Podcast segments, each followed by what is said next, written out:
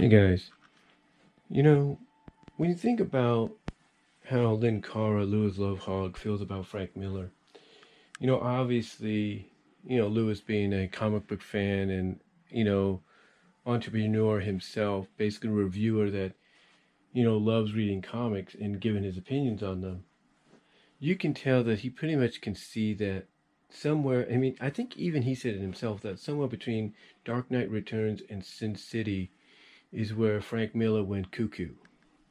Like he lost touch with reality. But why is that? Why did Frank Miller lose touch with reality? Why did he distance himself by the by the fans? Why did he do things that were controversial, even in the eyes of fans and his fellow peers? I think it's the same thing when it applies. I think the same thing applies, if you will, I should say, to the likes of an Ian Flynn and a Ken Penders and others like them, like a Jonathan Gray and you know, whoever else. You know, it's mainly the fact that the reason they do these things is because maybe the publisher that they work for or are licensed to work for, freelance to, are not letting them do what they feel they need to do to help the stories progress. That they're not allowing them to express themselves else through certain characters when it comes to sometimes controversial topics. Like with Frank Miller, there's no doubt he wanted to express his feelings about controversial topics and issues in the world when it came to a lot of things through the DC and Marvel characters, but those companies wouldn't let him because that's not what the characters are about. You know? You know, that's not what the characters are about. And that pretty much is what kind of caused him to go off and work for companies independent wise, like Legendary Comics and all that, because they were a little bit more free. They gave him a little bit more, if not a lot more freedom to do exactly what he wanted, even if he had to kind of modify the DC characters into OC characters. The same thing with the likes of Ken Penders and Ian Flynn. You know, they, you know, obviously Ian Flynn became famous because he did the Other M webcomic. And that was basically showing how he felt the comic could go if it was aimed at an older audience. And obviously, he tried to apply that to the main comic when he came on board. But th- that got snuffed out in a hurry. And there were some decisions that he wanted to go with that were ixnayed by Sega and Archie. And pretty much, I think the other thing that led to him kind of, you know, trying to do his own thing and distance himself from the fandom as well is the fact that fans like myself we pretty much guessed what he was going to have planned for the next issue before it happened. And that's that's something you want to have that's not something you want to have occur. You know, especially if you're working for a major comic, you don't want to make yourself too predictable. You know, as far as Ken Penders go, Ken of course had a lot of things he wanted to do. Like he wanted to kill off Sally. Sega didn't Sega and Archie didn't let that happen.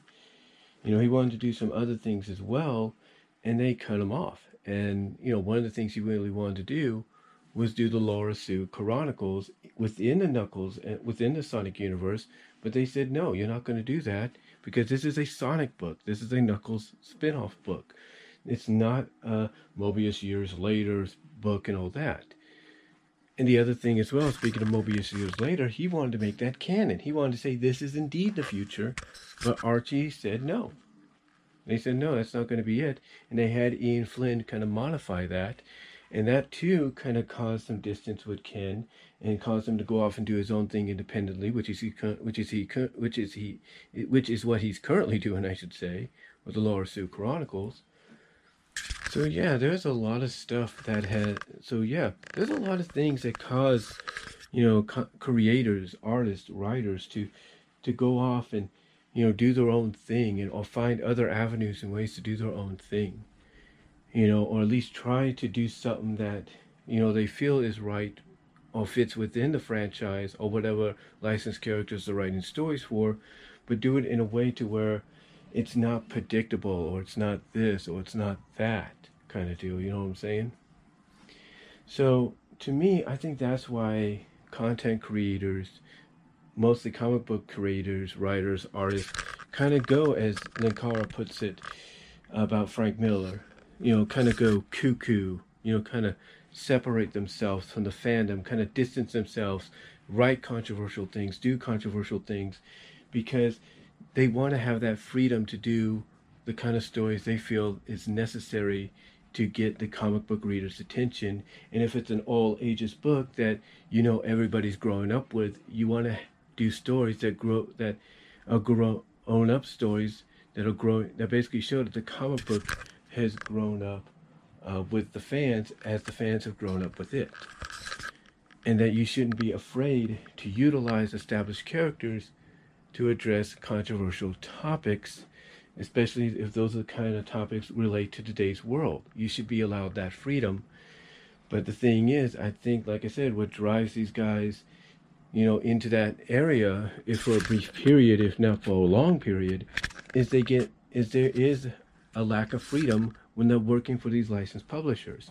I mean, Ian Flynn right now and Evan Stanley they're working for IDW Comics. You can't tell me that they don't want to go off and do their own thing with these characters. They don't want to bring. You can't tell me they don't want to bring in the Freedom Fighters. You can't tell me they want to go here and there, but they can't because the higher ups are saying no.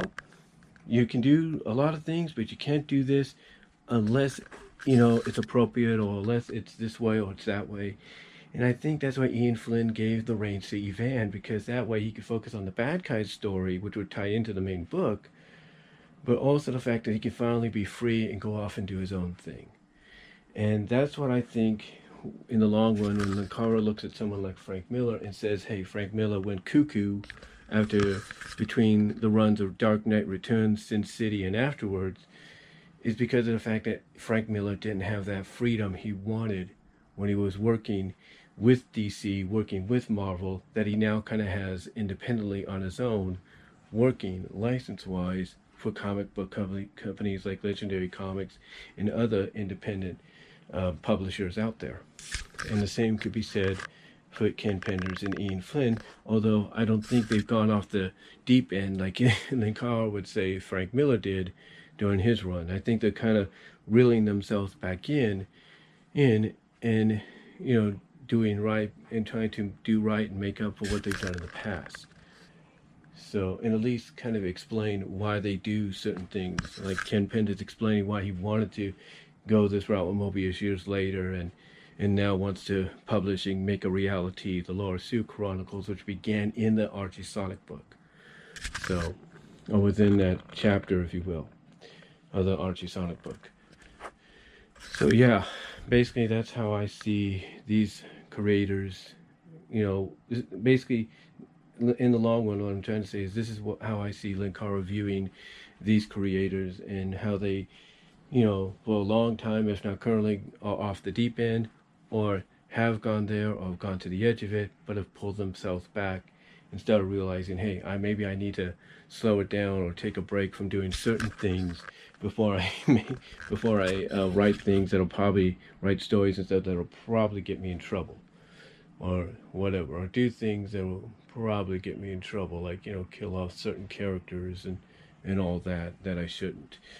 So, I know it sounds like I rambled here, guys, but I just wanted to come out here and give you my thoughts on how I think, in my opinion, Linkara views Frank Miller and why he views it that way, and why it's very similar to maybe other writers that other fans have viewed. So, let me know what you guys think down below, though. Comment if you like. I'd love to hear from each and one of you and I'm out.